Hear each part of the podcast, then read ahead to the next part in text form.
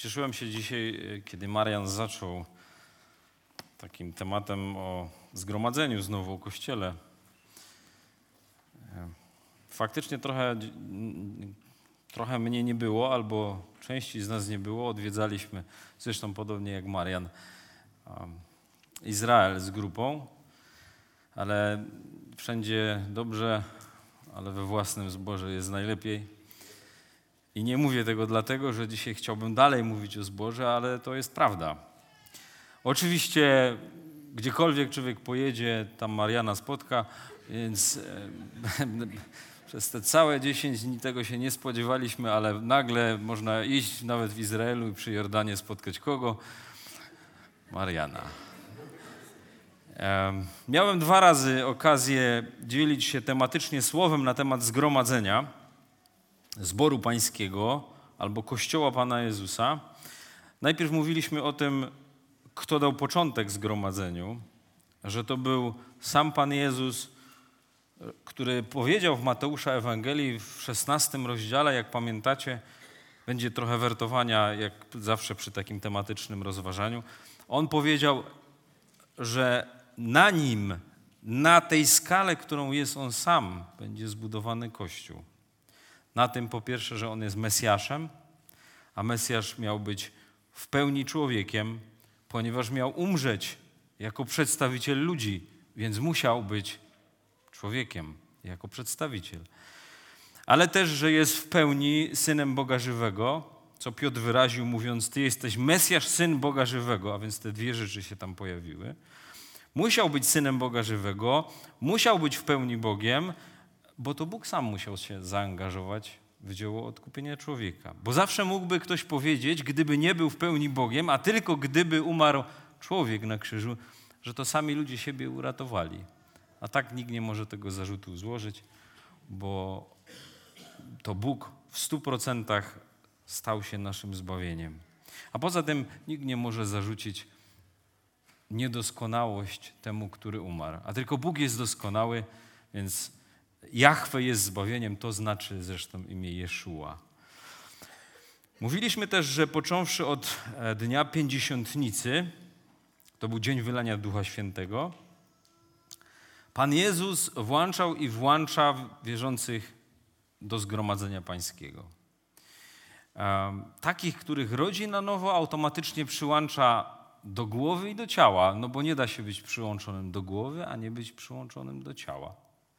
Więc każdy człowiek, który, któremu grzechy zostały wybaczone pod nowym przymierzem, jest automatycznie częścią czegoś niesamowitego.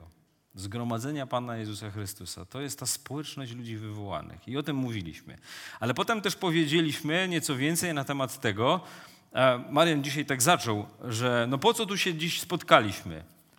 No my dziś spotykamy się, wiemy, bo chcemy podziękować Bogu, bo chcemy śpiewać, chcemy modlić się, chcemy słuchać słowa, ale to nie jest jedyne, to nie jest zadanie jedne, jedyne Kościoła. Kościół ma więcej tych zadań. Mówiliśmy o tym, że po pierwsze to bycie świadectwem i nauczanie o Bogu, Ojcu, Synu i Duchu Świętym. Idźcie na cały świat, zanurzajcie i uczcie. Po drugie, oddawanie czci, chwały Bogu Ojcu, zachwycanie się, co dzisiaj robiliśmy. Ile to było modlitw takich, które mówiły, Panie, to Ty mnie szukałeś, ja Ciebie nie, nie szukałem. Dlatego Tobie chwała za to. I wreszcie po trzecie, to zadanie dla całego Kościoła, chociaż tak bardzo mało dziś popularne, uświęcanie. Co to jest uświęcanie? To jest upadabnianie się do charakteru Pana Jezusa Chrystusa. Praca na całe życie. Dlatego Mateusz 28 mówi, ucząc je przestrzegać wszystkiego tego, co wam przekazałem. Nie tylko powiedzieć, że Bóg cię miłuje, nie tylko powiedzieć człowiekowi, że może mieć odpuszczone grzechy, ale potem zaczyna się praca nad charakterem. Tak jak przed chwilą modlił się nasz drogi brat o dzieci, mówiąc, dziękując, że nie tylko one, ale i my możemy zmieniać swój charakter.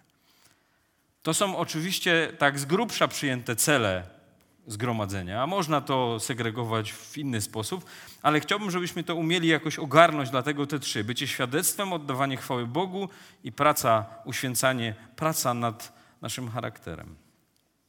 Te cele ma realizować zgromadzenie jako całość, a w praktyce zbór. Palowice, Pszczyna, Katowice, Nowy Jork, wszędzie tam, gdzie są wierzący ludzie. I Bóg wyposażył Kościół. Wyposażył Kościół do tego, żeby te zadania mogły być zrealizowane. Zrobię taką dygresję trochę do tyłu. Nie wiem, czy zauważyliście, ale Bóg e, pewnie, bo to od samego początku, od pierwszej strony Biblii jest jasne, że Bóg porządkuje rzeczy. Od pierwszej kartki widać, że Bóg porządkuje, układa i wyznacza rolę. Pierwsza księga Mojżeszowa mamy wskazówkę, że świat był chaosem. I co zrobił Bóg? Uporządkował i wyznaczył rolę. Nawet takie role wydawało się prozaiczna rzecz. Wyznaczył jedno światło, które miało rządzić dniem, i drugie światło, które miało rządzić nocą. A Bóg wyznaczył porządek w rodzinie, mąż, żona, żeby rodzina mogła wypełniać zadanie, w szczególności przyniesienia Mesjasza. Bóg wyznaczył porządek w społeczeństwie. Czy się nam to podoba, czy nie, rządzący pochodzą od Niego. Nawet się to niektórym wierzącym nie podoba. Mi się też czasem nie podobają rządzący, ale Bóg mówi, to jest Jego porządek. Do czego? Po co? Bo cel jest, aż przyjdzie Mesjasz i zaprowadzi to właściwe prawo i sprawiedliwość. Do tego czasu mamy taki, a nie inny porządek. Każda sfera jest uporządkowana. Każda. Nawet to, co przypominaliśmy sobie w zeszłym tygodniu, czyli śmierć i zmartwychwstanie, to co dzisiaj opowiadaliśmy, śmierć i zmartwychwstanie Pana Jezusa, to też miało swój porządek, bo przecież On musiał zmartwychwstać jako pierwszy, żeby potem zmartwychwstać mogli inni.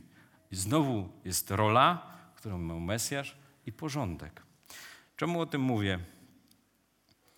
Bo u Boga wszystko jest uporządkowane ze względu na cele, do których zdąża. I Bóg uporządkował również zgromadzenie. To zgromadzenie to nie miejsce, gdzie wszyscy przychodzą i robią, jak złapali, tak robią. To nie miejsce, gdzie każdy może robić wszystko. Bóg to dokładnie uporządkował. Dlaczego? Bo wyznaczył temu zgromadzeniu cele: świadectwo, oddawanie chwały i uświęcanie. I tym celom jest podporządkowane prowadzenie zgromadzenia przez Boga. My byśmy tego sami nie wymyślili. A my Polacy to już w ogóle, każdy z nas robiłby wszystko. Bo taką mamy naturę, że trzeba się zła, no leży, no to trzeba, ale nie u Boga. U Boga wszystko miało swój porządek, każdy miał i ma swoją rolę. Jeszcze raz. Świadectwo to coś dla tych, którzy są w ciemności. Poza. Uwielbianie to do góry, to oddawanie chwały Bogu. I uświęcanie to coś wewnątrz, między nami. Więc taki trójwymiar na ziemi ma zgromadzenie do roboty. Wobec tych, którzy są poza, składanie świadectwa, oddawanie czci Bogu i uświęcanie w środku. Wszystkie sfery zostały przez Boga objęte. To są zadania zgromadzenia. Więc, drogi bracie i siostro, jeżeli Tobie się wydaje, że bycie chrześcijaninem to przychodzenie tu w niedzielę, to jesteś do tyłu i to mocno. Zadań jest co niemiara, a ponieważ nie należymy do siebie, to chętnie chcemy uczestniczyć w tym, co Pan Bóg wyznaczył w zgromadzeniu. Jak to realizować? Jak to Bóg uporządkował? Jakie są role? Jakie były zadania? Przyjrzymy się temu od początku, bo myślę, że ten początek jest o tyle ważny, że jeżeli źle wystartujemy, no to Właśnie dlatego mamy dzisiaj 30 tysięcy denominacji chrześcijańskich na świecie. Bo źle zaczęli, co po niektórzy. Jak to się dzieje, że można realizować te zadania? Już o tym mówiliśmy ostatnio. I dał ludziom dary. Pamiętacie to z listu do Efezjan? List do Efezjan, możemy sobie otworzyć czwarty rozdział. Będziemy troszkę w liście do Efezjan i w liście do Koryntian na początku.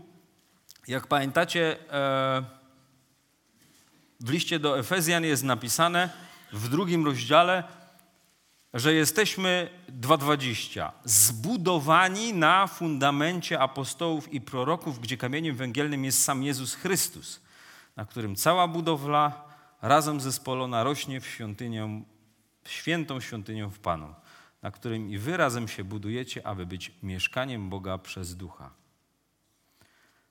Czwarty rozdział, werset siódmy, ósmy, przepraszam, końcówka, jest napisane i dał ludziom dary. Jedenasty i ustanowił jednych apostołami, drugich prorokami, innych ewangelistami, a jeszcze innych pasterzami i nauczycielami.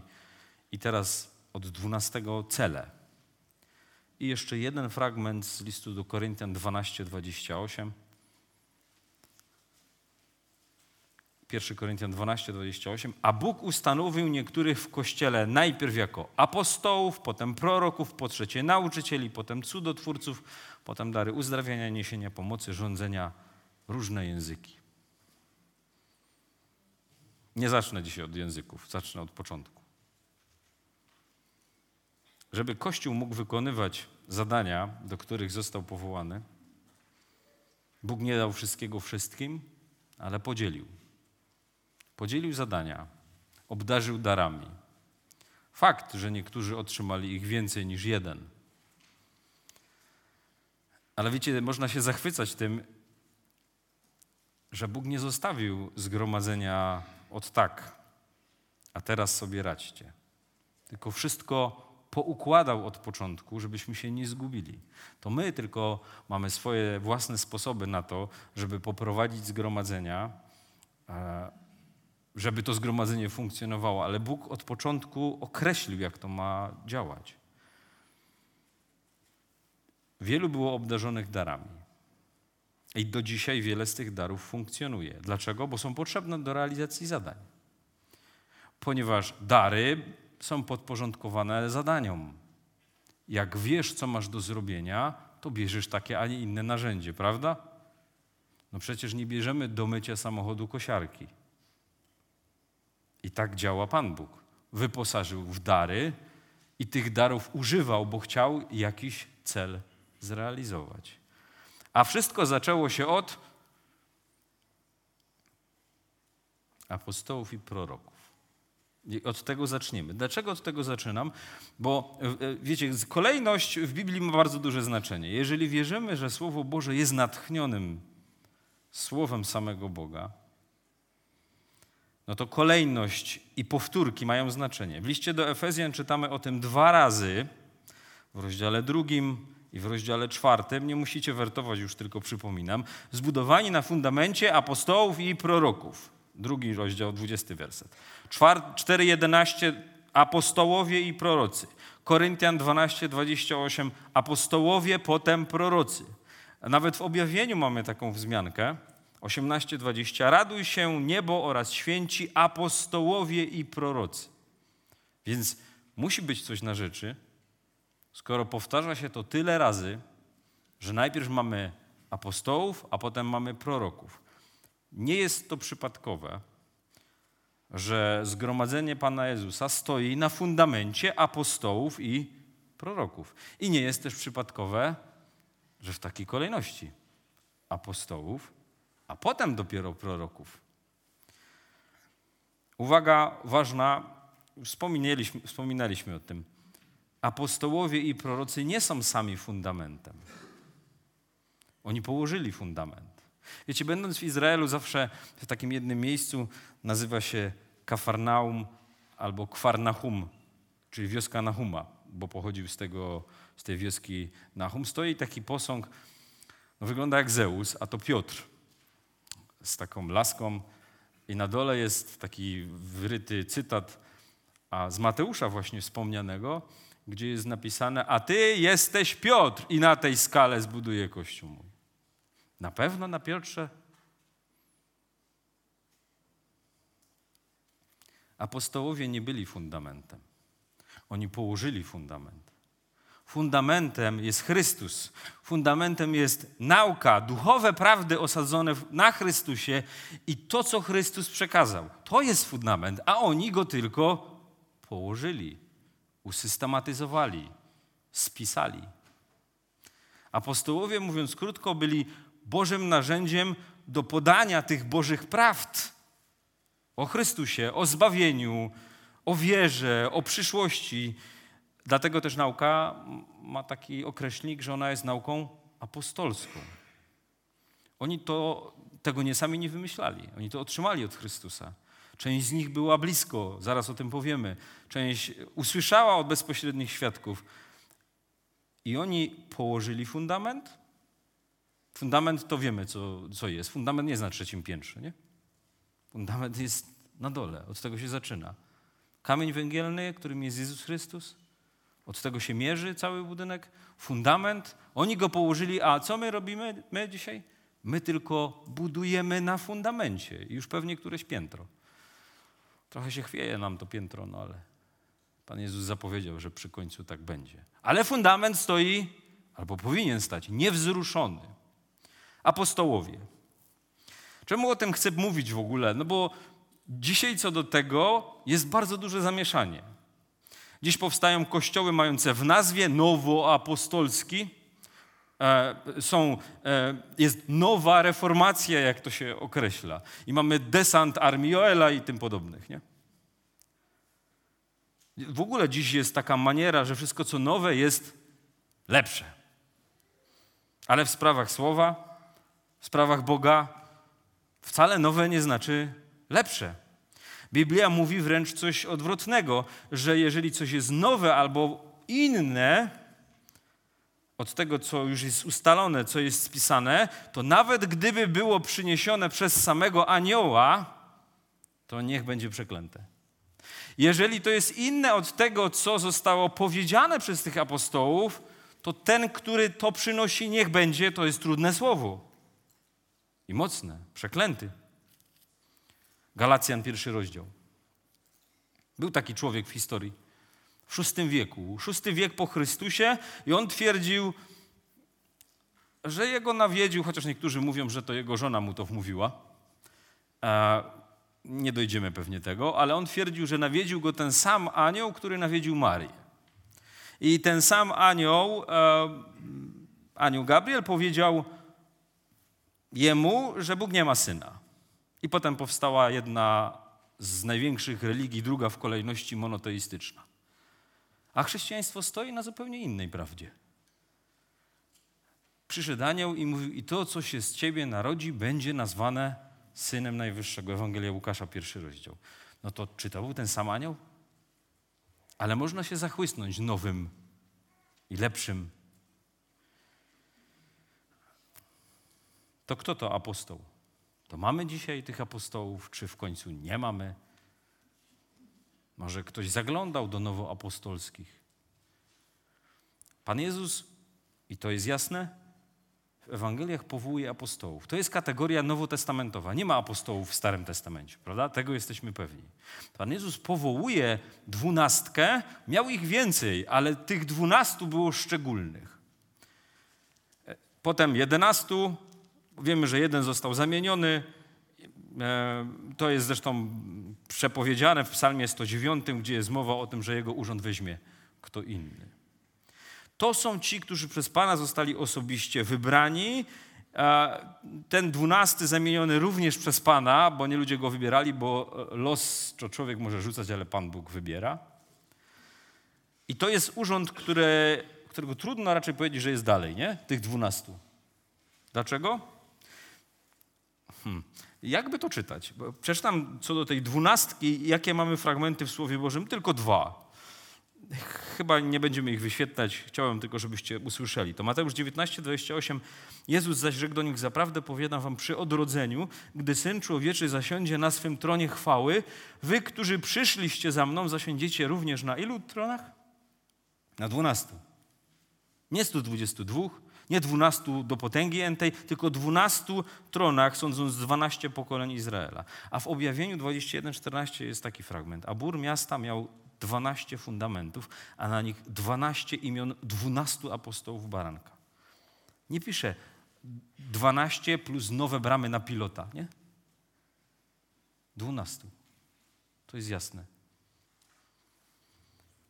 No dobra, ale ktoś powie, ale można też w Biblii przeczytać, że są inni apostołowie. Bo w dziejach i w listach mamy również określenia apostołowie do innych ludzi. Na przykład Barnaba.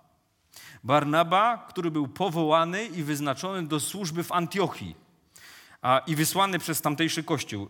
Dzieje apostolskie 14:14. 14. Gdy to usłyszeli apostołowie Barnaba i Paweł, rozdarli swoje szaty i wpadli między tłum, krzycząc i tak dalej. Apostołowie Barnaba i Paweł. No to przecież powiedziałeś, że jest ich dwunastu. Gdyby czytać pierwszy Tesaloniczan, pierwszy rozdział, pierwszy werset, a potem drugi rozdział i siódmy werset, to mamy takie określenie apostoła Chrystusa, które Paweł kieruje do Pawła, Sylwana i Tymoteusza, czyli do siebie, Sylwana i Tymoteusza. Znowu kolejni wymienieni jako apostołowie. Czy to jest w sprzeczności z tym, co powiedziałem przed chwilą, że jest dwunastu? Nie, bo apostolos z języka greckiego znaczy po prostu posłany. Pytanie tylko do czego? Oni wszyscy posłani byli w tamtym czasie do zakładania fundamentu pod funkcjonowanie Kościoła Pana Jezusa, do zakładania fundamentu pod funkcjonowanie zgromadzenia, według kamienia węgielnego, na naukach przekazanych przez Chrystusa. I to od nich pochodzi Ewangelia, Ewangelie i listy. A więc apostołami w tym szerszym rozumieniu będą wszyscy ci, którzy mieli wkład w zakładanie tego fundamentu. Czy Paweł jest apostołem? Oczywiście. Widać to po listach. Napisał ich bardzo dużo. Czy e, Jakub i Juda, mamy takie chyba w Nowym Testamencie listy, czy oni również jakiś fundament położyli?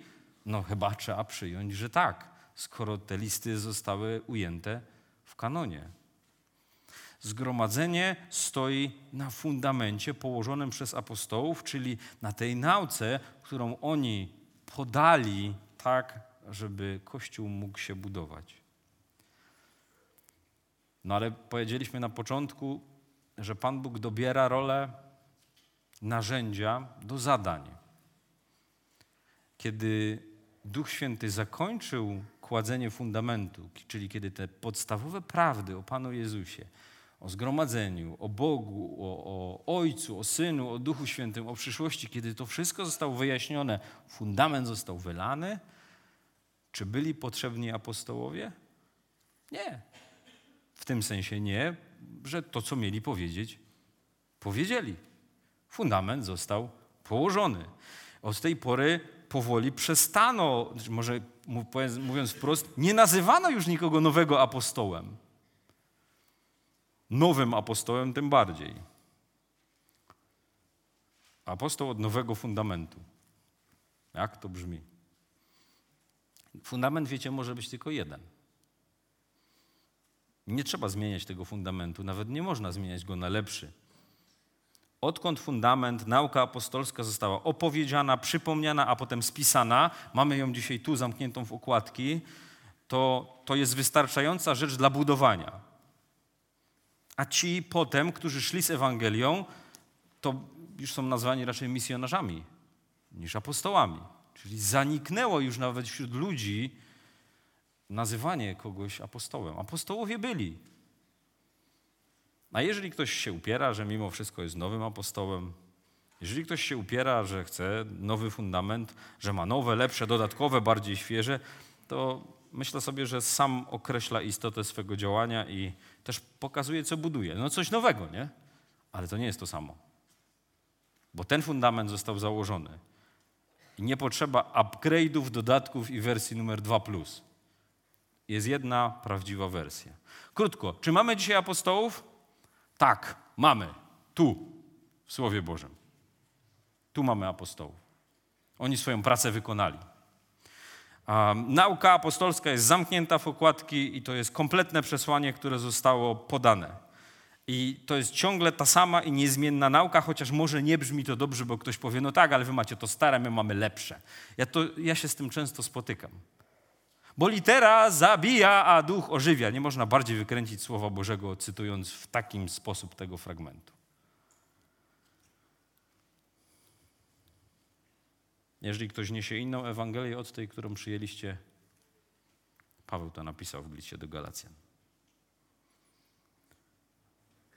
To w sumie nie jest nic nowego, że, pojawią się, że pojawiają się tacy ludzie, którzy podają się za apostołów albo przypisują sobie apostolstwo. I tacy już byli za czasów e, Pawła. Pamiętacie w drugim do Koryntian w 11 rozdziale on pisał o fałszywych apostołach, nazywając ich podstępnymi pracownikami. Oni wprawdzie używają imienia Pana Jezusa, ale głoszą inne rzeczy. No bo gdyby głosili te same, to by, było, to by był ten sam stary fundament. Nie można by ich było nazwać apostołami. Nie? A tak trzeba ich nazwać nowymi, bo głoszą coś nowego. Pierwsza kategoria. Zbudowani na fundamencie apostołów, a potem proroków. Druga kategoria.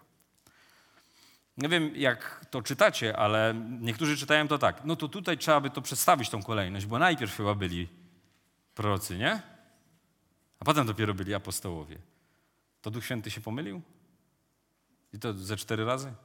Że w takiej kolejności napisał apostołów i proroków?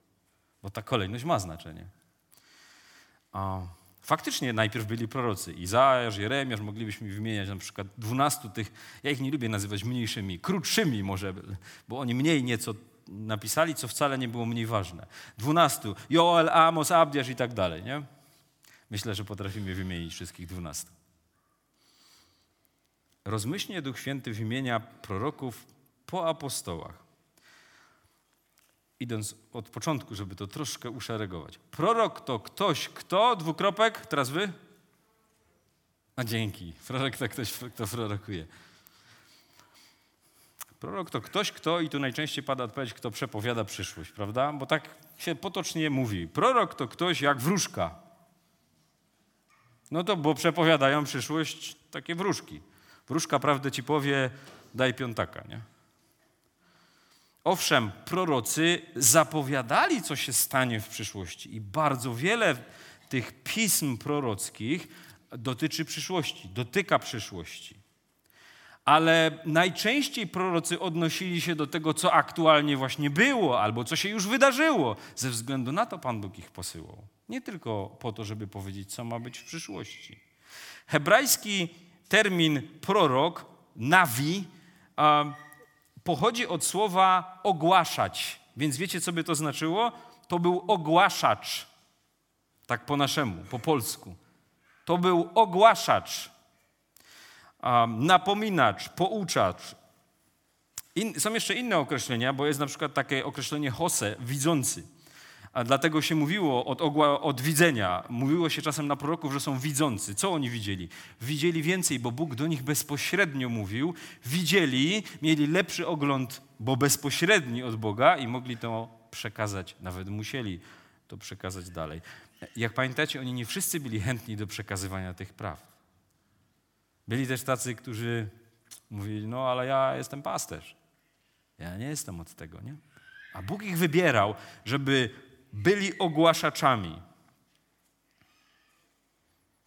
Prawdziwi prorocy nigdy nie wypowiadali, i to się odnosi również do tych proroków w Nowym Testamencie, nigdy nie wypowiadali słów według swojej wiedzy, według swojego poznania, swojej mądrości czy swojej woli. To były zawsze słowa wiedzy i woli samego Boga. I tak sobie pomyślałem, że nawet Balam, my nie mamy za dobrego zdania o nim, nie? A wypowiedział jedno z najważniejszych proroctw dotyczących Pana Jezusa, że widzi gwiazdę wchodzą, wschodzącą z Jakuba. To było bardzo ważne proroctwo. To wiecie, co on powiedział o sobie, chociaż taki pogański, nie? No to cóż może być dobrego u takiego pogańskiego proroka. A on powiedział w 4 Mojżeszowej 24:13, co Pan mi powie, to będę mówił. On nawet był mądrzejszy niż niektórzy dzisiejsi prorocy. Nowy Testament w 2 Piotra 1,20 mówi, że żadne proroctwo nie dzieje się z własnego ludzkiego rozwiązania, działania. To trochę to mamy słabo przetłumaczone w naszych polskich przekładach. Ale zawsze pod natchnieniem ducha ludzie coś wypowiadali, czyli Bóg dawał słowa do wypowiedzenia prorokowi. Dlatego prorocy najczęściej zaczynali swoją wypowiedź od słowa tak mówi Pan. Wtedy nikt nie miał wątpliwości, że to pochodzą słowo od samego Boga.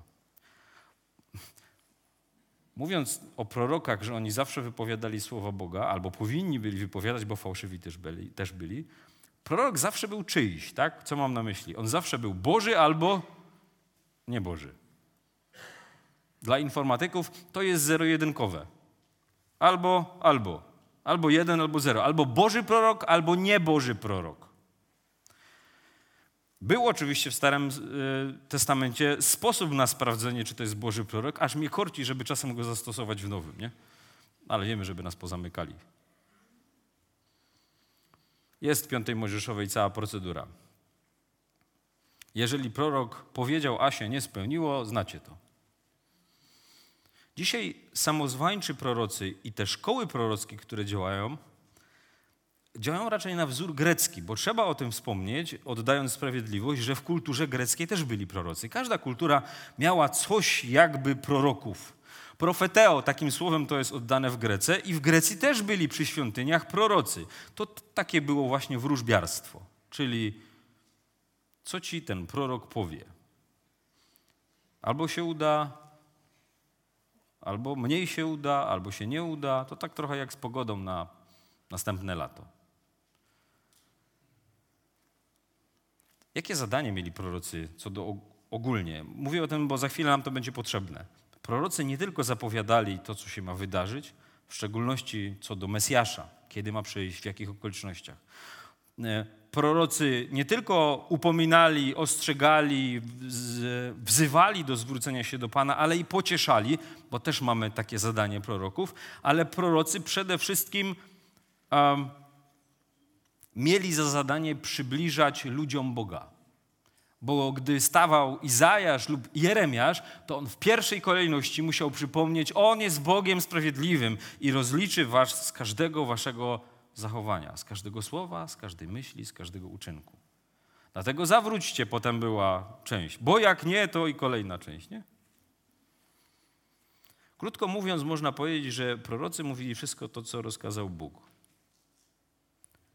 Tora, tak, to co my nazywamy Starym Testamentem, te pisma, to jest Tora, prorocy i pisma prorocy stanowią naprawdę ogromną część. Bez proroków nie wiedzielibyśmy bardzo wiele o Bogu. Jaki jest, jak działa, jakie ma plany e, wobec ludzi, jak to zaplanował zrobić, kiedy wyśle Mesjasza, gdzie się Mesjasz urodzi i tak dalej. Bez proroków słabo. Uwaga, ale przyszedł taki moment w historii Izraela, gdzie prorocy ucichli.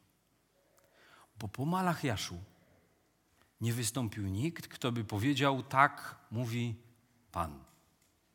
I Żydzi o tym wiedzieli, że coś się musiało zmienić, bo 400 lat ciszy to jest niebywałe. Gdybyście się przyjrzeli na osi czasu i zrobili sobie taki wykres, kiedy przemawiał który prorok, to tam zawsze się coś działo. A tu, po Malachiaszu, nic. Wszystko zostało już może powiedziane, a może oni nie reagowali na tyle, żeby coś zmienić. Wielokrotnie, to dzisiaj też przeczytaliśmy, wielokrotnie i wieloma sposobami przemawiał Bóg dawnymi czasy. Jak na przykład przez tych proroków. No i co z tym zrobili? Nic. Dlatego księgi machabejskie, tak tylko jako dygresję powiem, księgi machabejskie, one pokazują pewien okres tam powiedzmy między 300 a, a 0, tak? Czy, czy trochę krócej. Pomiędzy Malachiaszem a Nowym Testamentem, one są czysto ludzkimi i można powiedzieć historycznymi księgami. I Żydzi zawsze wiedzieli, że one nie są pod natchnieniem. To nie znaczy, że wszystko, co tam jest, jest nieprawdą i nie można tam zerknąć. Ale to nie było Słowo Boże, bo nikt nie powiedział, tak mówi Pan. Z tekstu Biblii można wywnioskować, że działalność prorocka jakoś się musi odradzać, jakoś się odradza w momencie, kiedy miał przyjść i przychodzi Pan Jezus. Wiecie skąd to wiemy? Bo w Ewangelii Łukasza, na samym początku, kiedy Pan Jezus się urodził i przyszli z nim rodzice do Jerusalem, to widzimy Annę, prorokinię Annę. Nie wiemy, co opowiadała, jakie plany Boże ujawniała, ale mamy napisane o niej, że Łukasz 2,36 żyła też prorokini Anna, córka Fanuela z pokolenia, z pokolenia Asera. To jedna chociażby osoba. Druga osoba, bardzo znany prorok, największy wśród proroków, Jan. Działalność prorocka musiała się odrodzić. Jan upominał Izraela, on przygotowywał e, ludzi na przyjście Mesjasza, zapowiadał, był heroldem, tym, który ogłaszał, już nadchodzi król.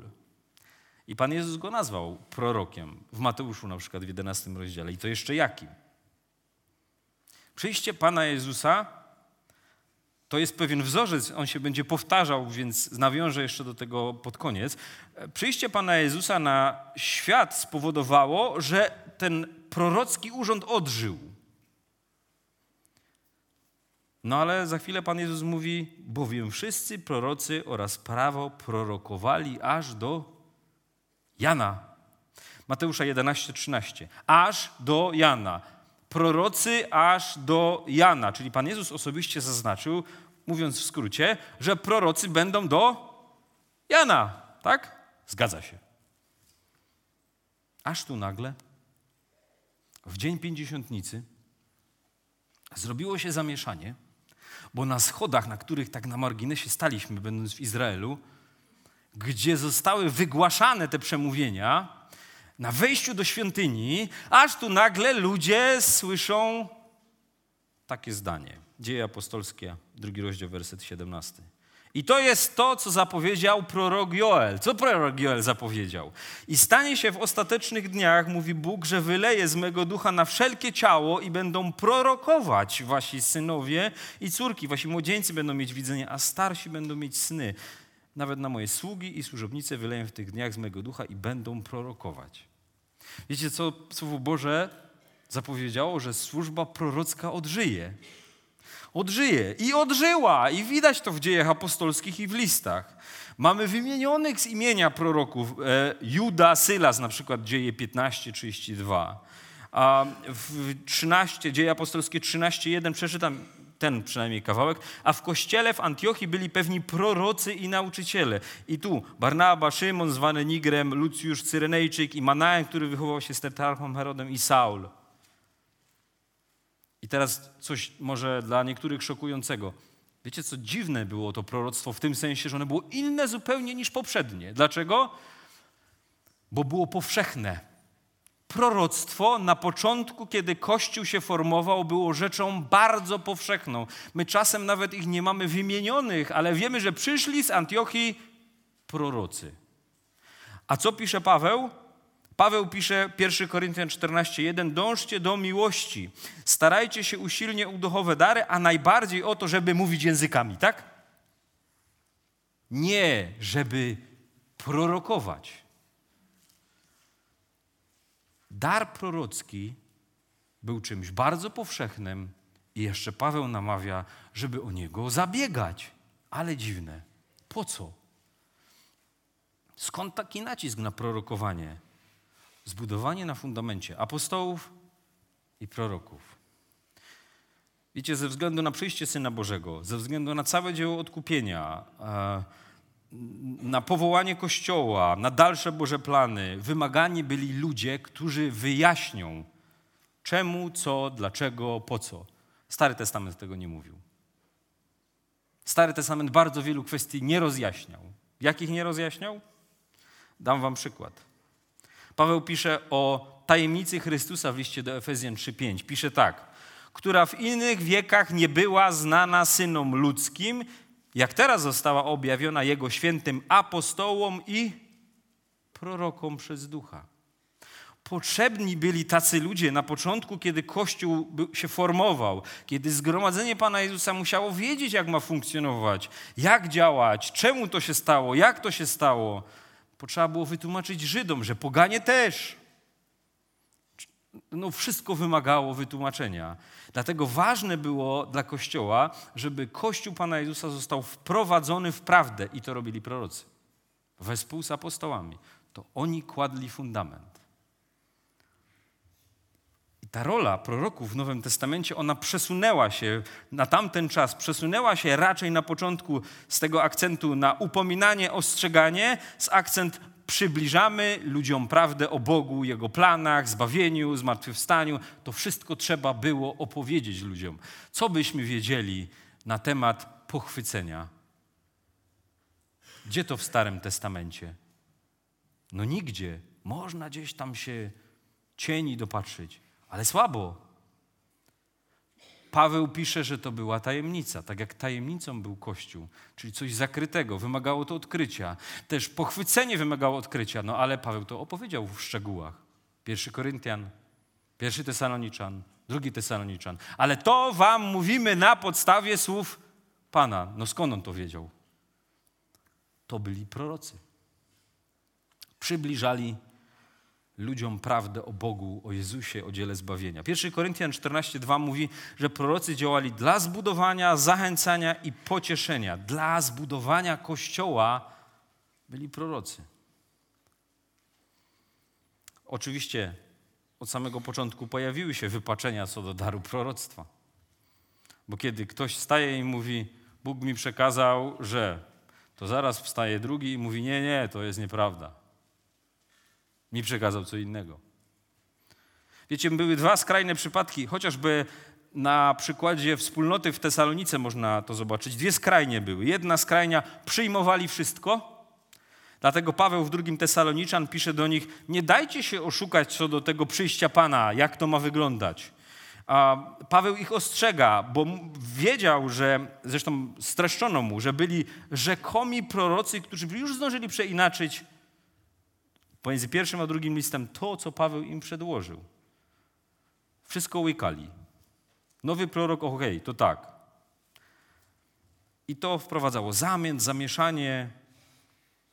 Dlatego na przykład w liście do Koryntian w 14 rozdziale mamy taki fragment, który mówi o tym, że prorocy zaś niech mówią po dwóch lub trzech, ale ważniejsza to druga część, a inni niech rozsądzają, rozstrzygają, badają. Trzeba było badać proroctwo, bo zaraz były fałszywki.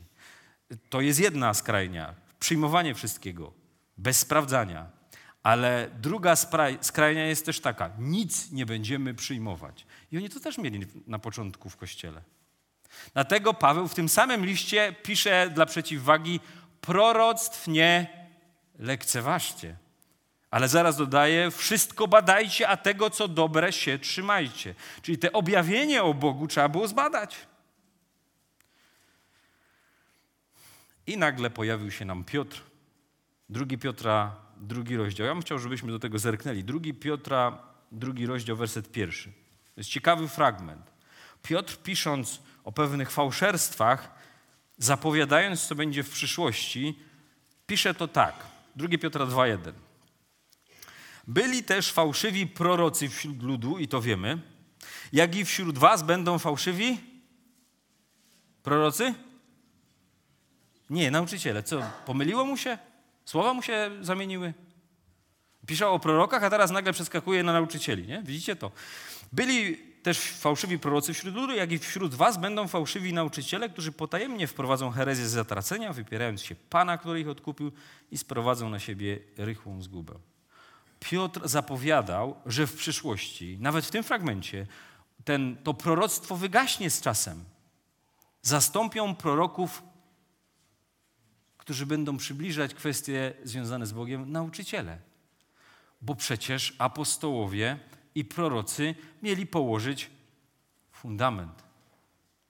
Jak spełnili swoją rolę, przestali być od dalszego kładzenia, no bo ileż można fundamentu kłaść. Oni już położyli ten fundament. Jasnym było, że jak fundament będzie położony, to ciężar utrzymania zgromadzenia spadnie na nauczycieli i ewangelistów. Będąc jednak dokładnym, jeszcze powinniśmy przypomnieć słowa samego Pana Jezusa, który mówił, że przed Jego przyjściem na ziemię, tym drugim przyjściem, Mateusza 24 i 25, pojawią się tak mocno działający fałszywi prorocy, że oni będą robić wielkie znaki i cuda, byleby tylko zwieść, nawet i wybranych. I wielu ludzi pójdzie, szczególnie z Izraela, bo tam jest Mesjasz. Bo tam jest Mesjasz. Ok, czy mamy dziś prawdziwych proroków i proroctwa? Absolutnie tak, zamknięte w te okładki.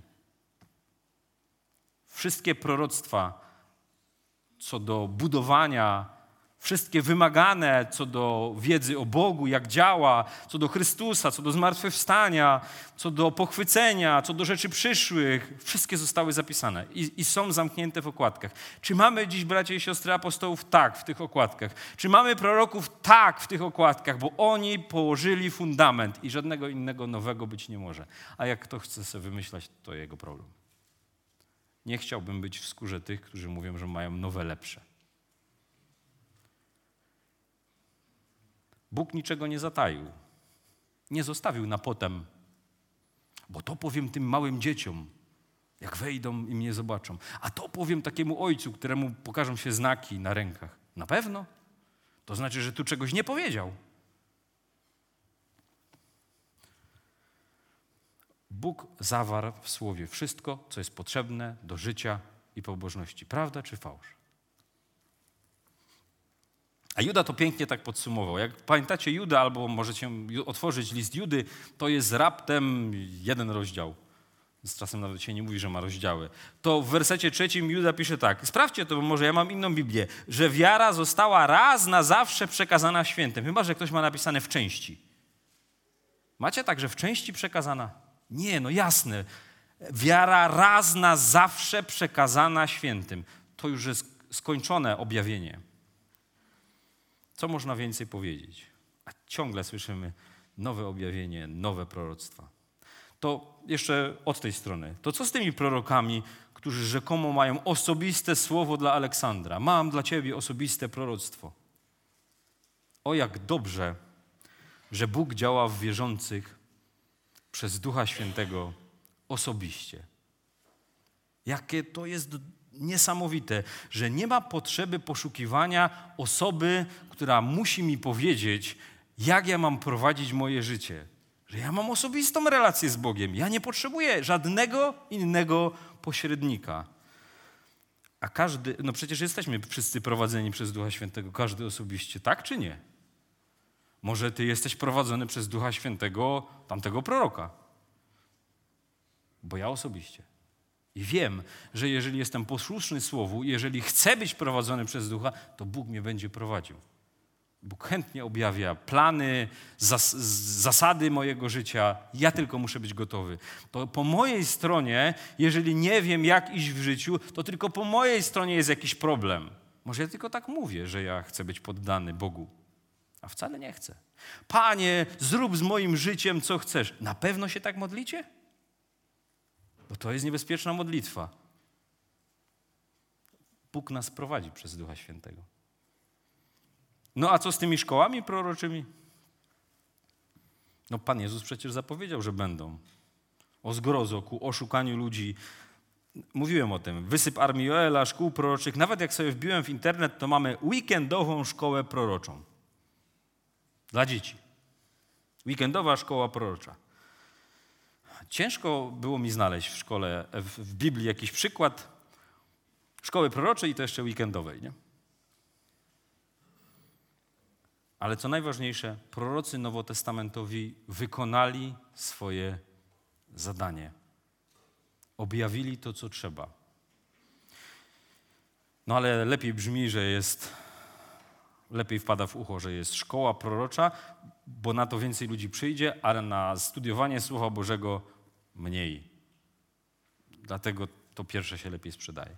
Mamy zatem apostołów, świadczyli o tym, czego byli bezpośrednio świadkami. Jak napisał Jan, dotykaliśmy słowa żywota. Pamiętajcie to w pierwszym liście Jana, on tak pisze. Dotykaliśmy słowa żywota. I oni byli świadkami bezpośrednimi, ale mamy też tych, którzy razem z nimi, jako posłańcy, szli i zakładali zbory, dawali podwaliny pod naukę.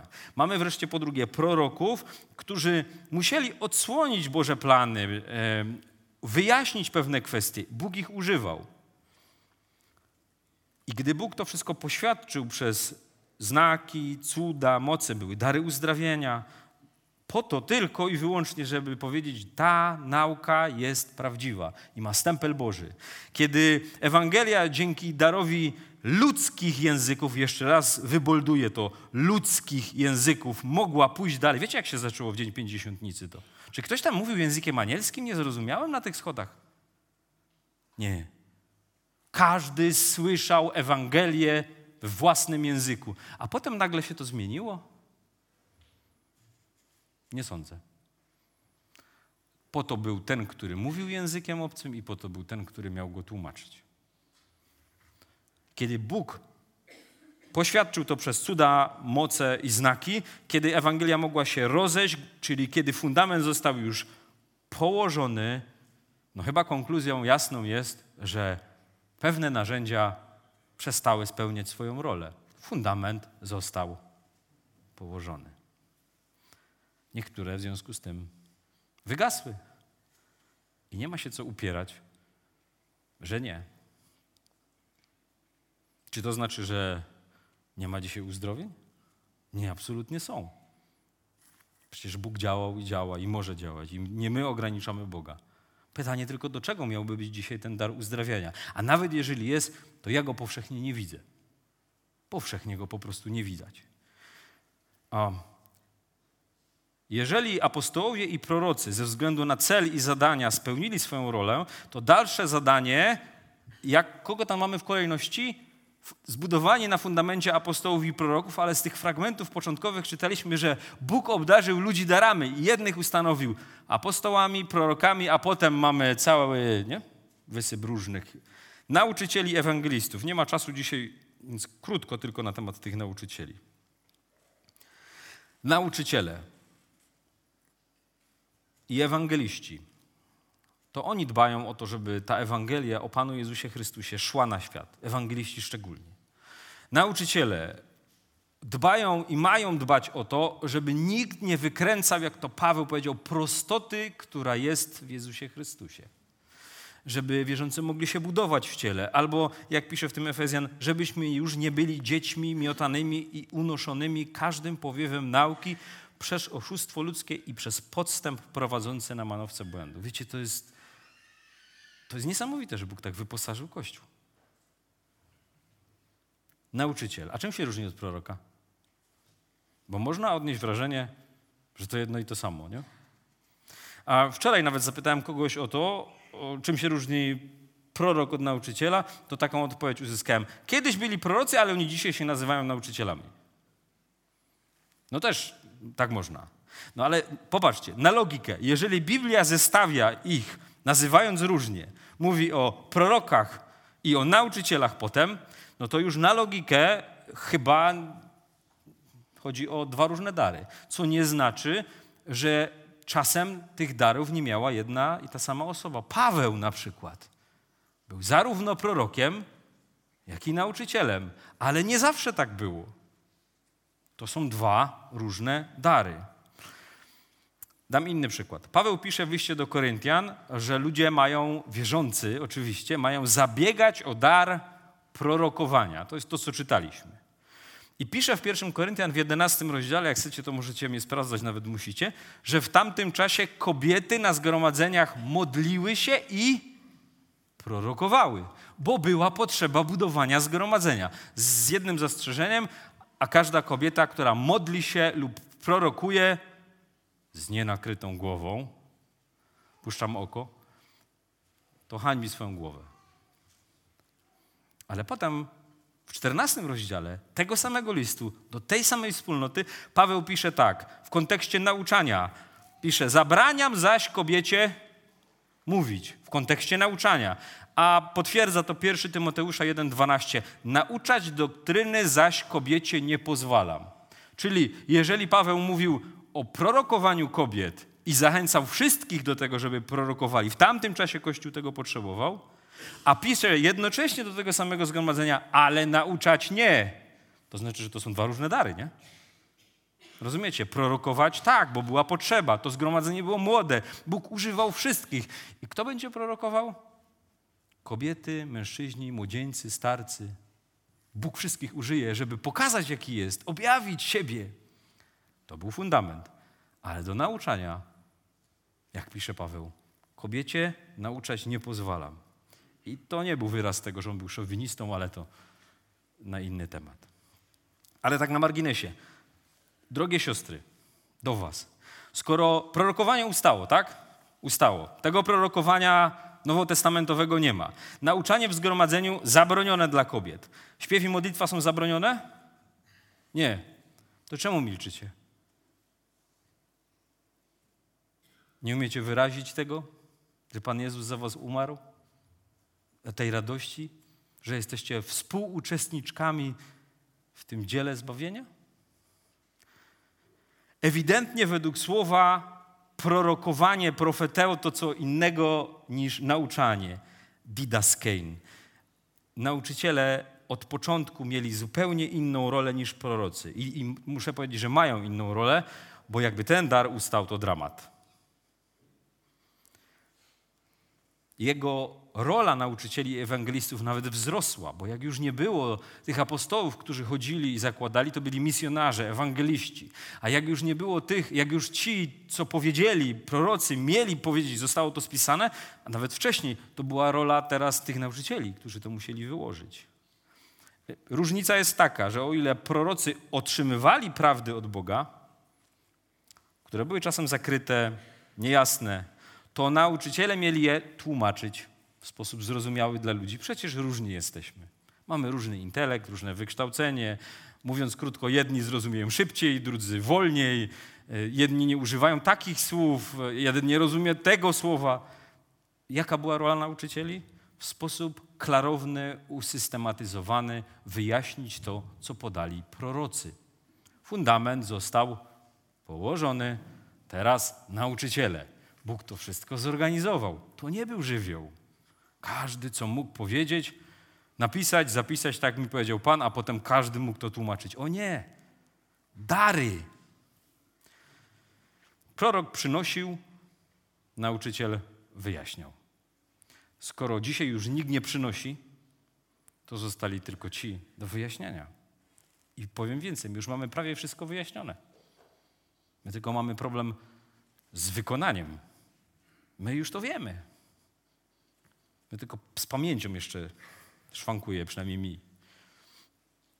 Obdarowany nauczyciel jest kimś, kto posiada taką zdolność, dar i to nie, że się z tym urodził. On to dostał. Do zrozumiałego wyjaśnienia wiedzy i instruowania. Greckie słowo nauczać znaczy dosłownie instruować. Nauczyciele instruowali. Oni nic nowego nie tworzyli. Oni nie mieli swoich własnych objawień, swoich wizji. Oni co najwyżej mogli usystematyzować i w sposób jasny podać. Po co? Żeby zgromadzenie się budowało. Żeby mogło realizować swoje zadania. Jakie? Zobaczcie, jakie mamy trzy zadania. Powtórzę. Bycie świadectwem. Jak być świadectwem? Jak spełnić to, gdzie pisze bez, żeby. Mm, i uczcie ich wszystkiego tego, co wam przykazałem, jeżeli nie ma nauczycieli, nie? Jeżeli nie wiesz, to nie nauczysz nikogo dalej. Po drugie, jak tu uwielbiać i dziękować Bogu, jak nie wiemy za co i jak? Bo przecież Boga nie można chwalić, chyba nie powinniśmy chwalić tak, jak my sobie to wyobrażamy, tylko jak to się Jemu podoba. Wreszcie po trzecie, jak się uświęcać bez nauczycieli? Jak dyscyplinę prowadzić bez nauczycieli? Nie da się. Obdarowany nauczyciel to taki, który pilnuje czytania, zachęcania, nauki, nie zaniedbuje daru, który otrzymał. Paweł to doskonale opisuje w listach do Tymoteusza. Pamiętacie pewnie wszyscy to, że Paweł zachęcał Tymoteusza, żeby dobrze rozkładał słowo prawdy. Głoś słowo Boże, nalegaj w porę i nie w porę, upominaj, strofuj, zachęcaj, z wszelką cierpliwością i nauką. Ale na czym ma bazować? Nie na swoich przemyśleniach, na słowie, czyli na fundamencie, który położyli apostołowie i prorocy. Nie chodzi więc przy nauczaniu o motywacyjne pogawędki albo kazanie pełne cytatów z książek, albo opowieści dotyczące własnych przeżyć. One się zdarzają i, i czasem pomagają, ale chodzi o to, żeby był rozkład słowa, żeby było słowo w słowie, a tak czasem tak mało jest Słowa Bożego w głoszonym słowie. Nie chodzi też o samo przeczytanie tekstu, ale chodzi o to, żeby podawać ludziom precyzyjną, dokładną i poukładaną prawdę. I to się nie dzieje tylko w niedzielę tu. To się dzieje na szkółkach, dla dzieciaków, Tam też czasem Pan Bóg obdarzył ludzi darami. To się dzieje na spotkaniach młodzieżowych. Jak dobrze, żeby młodzież miała ludzi obdarzonych darem nauczania. Dlaczego? Bo to młodzież najłatwiej jest zrazić. Jak się im coś nie powie, e, potem to zrozumiesz, jak będziesz starszy, to znaczy, że nie masz daru. Jak tak tłumaczysz młodzieży? Dar to jest coś nadzwyczajnego, czym usługujesz dla wyjaśniania spraw odnośnie Boga. Bo przecież dar nauczania nie jest dla wszystkich. No chyba, że każdy może to robić. Wiecie, zdrowy zbór powinien mieć nauczycieli. Tak jak zdrowy zbór powinien mieć starszych, diakonów. Jak ich nie ma albo zachowują się w sposób niezdrowy, to Pan Bóg wysyła takich ludzi, jak na Kretę wysłał. Ale jeżeli mamy generalnie w świecie chrześcijańskim jest wysyp nauczycieli, wszyscy garną się na mównicę mojżeszową, a ci, którzy trochę na niej postoją, to mają potem takie przekonanie, że chcieliby z niej zejść. Wiecie dlaczego? Bo Pan zapowiedział, niech niewielu z was zostaje nauczycielami, moi bracia, gdyż wiecie, że czeka nasz surowszy sąd. Wszyscy bowiem w wielu sprawach upadamy. To jest piękny dar, ale bardzo duża odpowiedzialność. Bo tak jak komuś powiesz, tak ten ktoś potem pokieruje swoim życiem. To mogę się żenić, to mogę się rozwieść. Na przykład. Kończąc, muszę kończyć. Wiecie, to dopiero początek. Czym Bóg obdarzył zgromadzenie? To jest sam początek. Apostołowie i prorocy, oni położyli fundament, a my nad nim, dosłownie pisze w Grece, nadbudowujemy, no bo fundamentu już nie dokładamy. Widzieliście taki fundament, który z boku ma coś tam i jeszcze z boku, co to za fundament, nie? No nie przewidzieli na początku, plany się zmieniły. Fundament położony, my nadbudowujemy. To dopiero początek tych darów, to nie wszystko. I wczoraj, jak siedziałem sobie nad tym słowem, to przyszła kartka z kalendarza Lubię czasem czytać te kartki z kalendarza chrześcijańskiego, gdzie był taki cytat: Z jego pełni wszyscy otrzymaliśmy łaskę za łaską. My nie tylko otrzymaliśmy, bracia i siostry, mówię dziś do kościoła, nie otrzymaliśmy tylko tej łaski, że Bóg nas zbawił i kropka, a odradźcie sobie sami. Bóg wyposażył wierzących wkładając ich do kościoła Pana Jezusa, do zgromadzenia, do ciała, do domu Bożego, do świecznika, w różnorakie dary, z których możemy korzystać, możemy się przyłączać, możemy je odkrywać.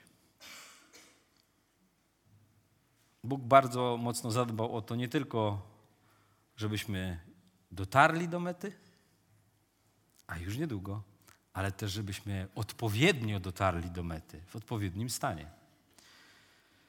Jestem wdzięczny Bogu za to, że Bóg obdarzył Kościół darami. Jeżeli będzie nam jeszcze dane na tej ziemi coś powiedzieć na temat darów, to być może to zrobimy, ale wolałbym już tego nie mówić. Wolałbym, żeby Bóg zamknął już tą budowlę i powiedział: chodźcie. Amen.